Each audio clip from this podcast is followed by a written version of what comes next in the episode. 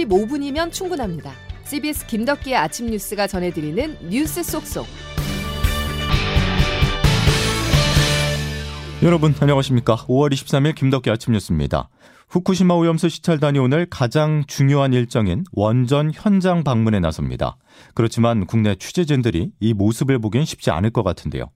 시찰단이 언론 노출을 극도로 꺼리고 있기 때문입니다. 집중을 위해서 어쩔 수 없다는 입장이지만 안전성 확인 후 시찰단이 돌아오면 일본 내에서 후쿠시마 수산물 수입까지 요구할 수 있어 깜깜이 시찰에 대한 우려가 커지고 있습니다. 첫 소식 조태인 기자입니다.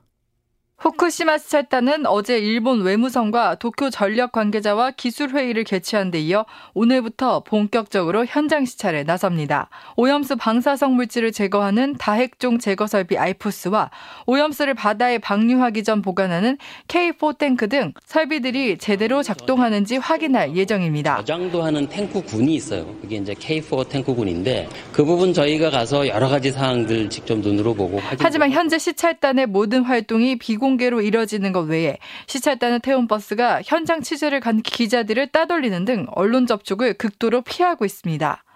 시찰단에 포함된 전문가 명단도 알 수가 없는 상황. 유국희 시찰단장입니다. 저로서는 그 전문가 한 분한 한 분들이 현장 시찰을 하는 기간만이라도 시찰에 좀 집중할 수 있게. 방문 전부터 형식적 시찰이 될 것이란 지적이 나온 가운데 국민들의 생명과 안전에 결정적 영향을 줄 시찰단 활동이 깜깜이로 이뤄지는 데 대한 우려가 나오고 있습니다. CBS 뉴스 조태임입니다. 정치권은 정부 시찰단의 활동을 놓고 날선 공방을 이어갔습니다. 민주당은 실효성 없는 들러리 시찰이라 공격했고 국민의힘은 광우병 시즌2라면서 거짓 선동을 멈추라고 맞섰습니다. 양승진 기자의 보도입니다. 후쿠시마 원전 오염수 시찰단이 공식 활동을 시작한 첫날 더불어민주당은 산무 깜깜이 시찰이라고 몰아붙이며 파상 공세에 나섰습니다. 없고, 시찰단 명단도 없고 언론 검증도 없는 산무 깜깜이 시찰로 일본의 오염수 투기에 병풍을 서줘서는 박광원 원내대표는 시찰단이 돌아오면 여당과 협의해서 국회에 출석시키는 방안을 적극 검토하겠다고 밝혔습니다. 국민의힘은 민주당이 사드 전자파와 광우병 사태처럼 괴담을 살포하며 비과학적 선동을 하고 있다고 규탄했습니다. 윤재옥 원내대표입니다. 철진한 죽창가와 강호병 시즌2로 위기를 모면하려 한다면 오히려 더 큰 국민적 저항에 직면하게 될 것임을 명시 김기현 대표는 문재인 정부 당시 정의용 외교부 장관이 국회 대정부 질문에서 일본이 IAEA 기준에 맞는 절차를 따른다면 굳이 반대하지 않는다고 말한 것을 소환했습니다. 민주당 집권 시절에는 괜찮다고 하고 지금은 안 된다는 건 뻔뻔한 내로남불이라고 직격했습니다. CBS 뉴스 양승일입니다. 실효성을 의심하는 사안이 하나 더 있습니다. 어제 여야가 합의에 이른 전세 사기 피해자 지원 특별법인데요. 핵심은 최우선 변제금만큼의 무이자 대출입니다. 피해자들은 결국 빚내서 피해 주택을 사라는 것이냐며 실효성을 의심하고 있습니다. 주영민 기자가 취재했습니다. 그동안 피해자들은 정부가 보증금을 먼저 돌려주고 나중에 사기 피의자들에게 구상권을 청구하는 이른바 선구제 후회수 방안을 요구했습니다. 그러나 정부와 여당은 이 방안이 다른 사기 피해자들과 형평성에 맞지 않는다며 버텼습니다. 결국 여야가 합의한 건 선순위 채권자에 밀려 보증금을 한 푼도 받지 못하는 피해자들을 위해 최우선 변제금만큼을 10년 동안 무이자로 빌려주고 이를 초과하는 전세보증금은 1%에서 2%의 낮은 금리로 대출을 제공하는 것입니다. 이에 따라 전세 사기 피해를 입은 임차인들이 보증금을 돌려받을 방법은 사실상 사라졌습니다. 정의당 심상정 의원입니다. 선 변제금만큼의 어떤 지원금이 절실했는데 대출 방식으로 지원 방안이 나왔다는 점에서 어, 아마 피해자들께서 가장 그 서운해하실 대목이 아닌가. 여야는 이번 특별 법안을 국토위와 법사위 전체회의를 거쳐 오는 25일 국회 본회의에서 합의 처리할 방침입니다. 그러나 전세 사기 피해자들은 이번 특별 법안에 대해 빚이 이미 차고 넘치는데 또 빚을 내라는 거라며 오늘 기자회견을 열고 강력 투쟁을 선언하는 등 집단 행동에 들어갈 계획입니다. CBS 뉴스 주영민입니다. 누구도 원망하지 마라. 운명이다. 2009년 5월 23일 이 짧은 말을 남기고 노무현 전 대통령은 스스로 생을 마감했습니다. 오늘 김해 봉화마을에서 14주기 추도식이 열립니다. 이재명 대표를 비롯해서 더불어민주당 지도부가 총 출동하는데요. 전당대회 돈봉투와 코인 논란으로 최대 위기를 맞고 있는 당내 분위기를 다잡을 수 있을지 주목됩니다. 정석호 기자입니다. 민주당 지도부와 소속 의원들이 경남 봉화마을에서 열리는 고 노무현 전 대통령 추도식에 참석합니다.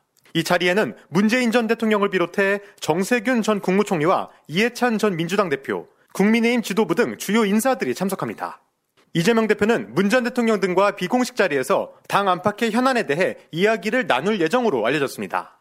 지난 10일 경남 양산에 있는 문 전 대통령의 책방을 찾아 통합을 강조한 것과 같은 맥락입니다. 권칠승 수석 대변인입니다.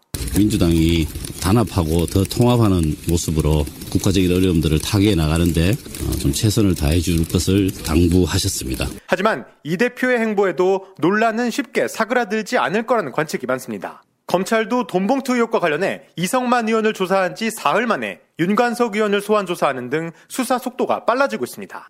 또 코인 논란이 김남국 의원을 두둔하는 강성 지지층에 대한 비판 문제로 옮겨 붙으면서 논란이 확산하고 있습니다. CBS 뉴스 정석호입니다. 민주당의 청년층 지지율이 대폭 하락한 것으로 나타났습니다. 리얼미터가 미디어트리뷴 의뢰로 지난 15일에서 19일 전국 18세 이상 유권자 2,504명을 대상으로 조사한 결과 민주당은 지난주보다 4.6%포인트가 하락한 42.4%, 국민의힘은 지난주보다 2.2%포인트가 상승한 38.5%로 각각 집계됐습니다. 민주당의 경우 특히 2030의 지지율 하락이 눈에 띄었는데 20대 지지율은 전주보다 12.9%포인트, 30대도 8.5%포인트가 하락한 것으로 나타났습니다. 반면 국민의힘의 2030 지지율은 각각 12%포인트, 6.8%포인트가 오르며 반사 효과를 누렸습니다. 김남국 의원의 가상자산 투자 논란이 반영됐다는 분석인데 이번 여론조사의 자세한 내용은 중앙선거 여론조사 심의위원회 홈페이지를 참조하면 됩니다. 부총리께서는 경제 파탄의 제일 큰 책임은 누구에게 무엇 때문에 있다고 생각하는지 답변해 주시고요. 저는 기재부가 검찰 독재에 적극 협조할 뿐만 아니라 경제 주권과 통화 주권까지 팔아넘기면서 매국적인 행위에 앞장서고 있다고 생각합니다. 입만 열면은 세계 경제 탓만 하고 있는데 이거는 국민 기만이라고 생각합니다. 총리께서 입 벌구라는 말씀 아세요? 입만 열면 구라라는 건데 비속어가 있다고 하니까 제가 입 열거라고 새로 만들게요. 입만 열면 거짓말을 많이 하고 계세요. 의원님. 저는 의원님. 본 의원이 이 경제 위기는 들으세요. 듣고 답변하세요. 경제 위기는 유례가 없는 미중의 경제 위기라는 말을 그 많이 했습니다. 공격성 말은 좀 상당히 주세요. 세계 10위 경제 대국이 1년 만 어제 국회 기획재정위원회 전체 회의에서 양경숙 민주당 의원과 추경호 부총리 사이에 고성이 오갔습니다. 무역 적자의 원인에 대해 신경전을 벌인 것인데요. 수출로 먹고 사는 우리나라의 성적표가 발표될 때마다 안 좋아지고 있는 게 사실입니다. 대중국 수출 감소세가 11개월째 지속된 영향이 컸습니다. 김중호 기자가 보도합니다. 우리나라의 수출 감소세가 심상치 않습니다. 관세청에 따르면 지난 5월 1일부터 20일까지 수출액은 324억 4,300만 달러로 지난해 같은 기간보다 16.1% 감소했습니다. 월간 수출액은 지난해 10월부터 지난달까지 7개월 연속 감소하고 있는데 8개월 연속 감소도 기정사실로 보입니다. 대중국 수출이 23.4%나 크게 줄어든 가운데 베트남과 일본에서 각각 15.7%와 13.9% 감소했습니다.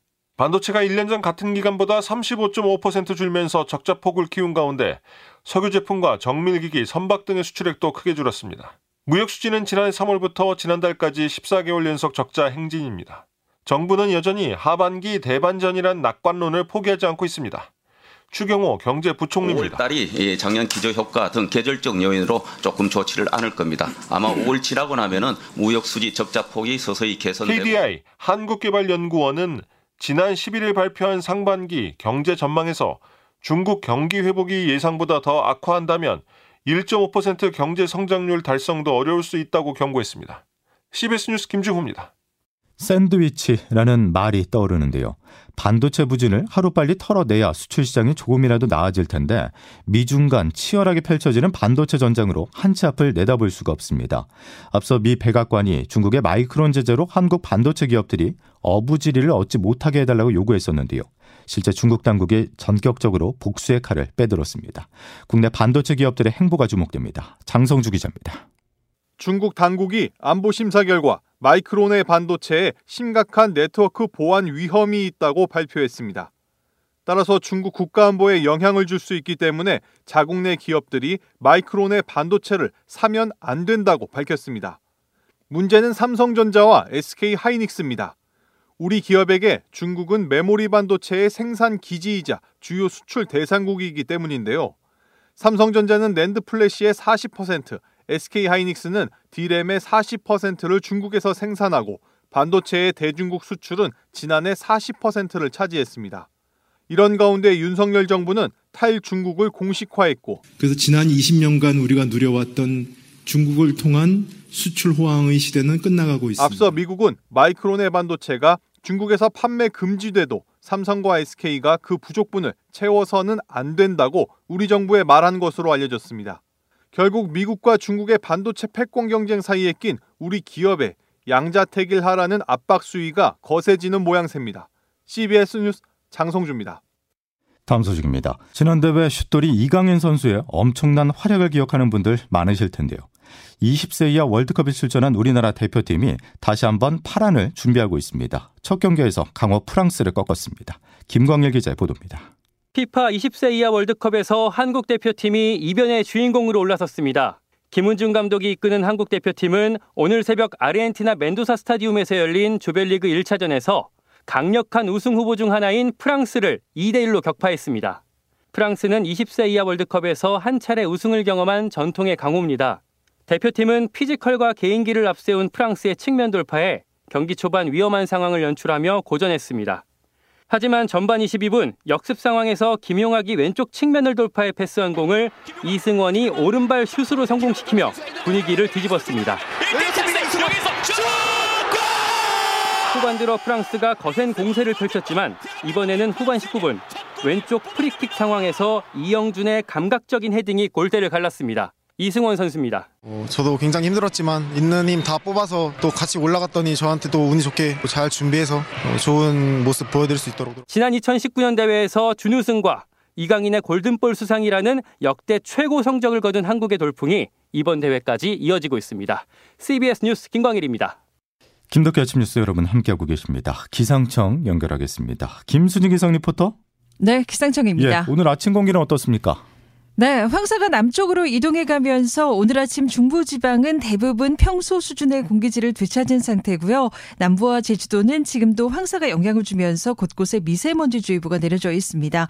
오늘은 이렇게 남부와 제주도를 중심으로 종일 미세먼지 농도가 높을 것으로 보여서 이 지역에 계신 분들은 오늘까지 황사에 대한 대비 잘 해주셔야겠습니다.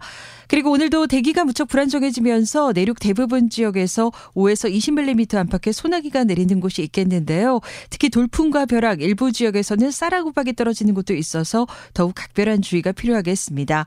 낮 최고 기온은 오늘 서울 27도, 춘천과 청주, 광주, 대구 26도의 분포로 어제보다 좀 더 덥겠고요. 오후에는 서쪽 지역과 부산권을 중심으로 오존 농도가 높을 것으로 보여서 주의하셔야겠습니다. 날씨였습니다. 화요일 김덕기 아침 뉴스는 여기까지입니다. 내일 다시 뵙죠. 고맙습니다.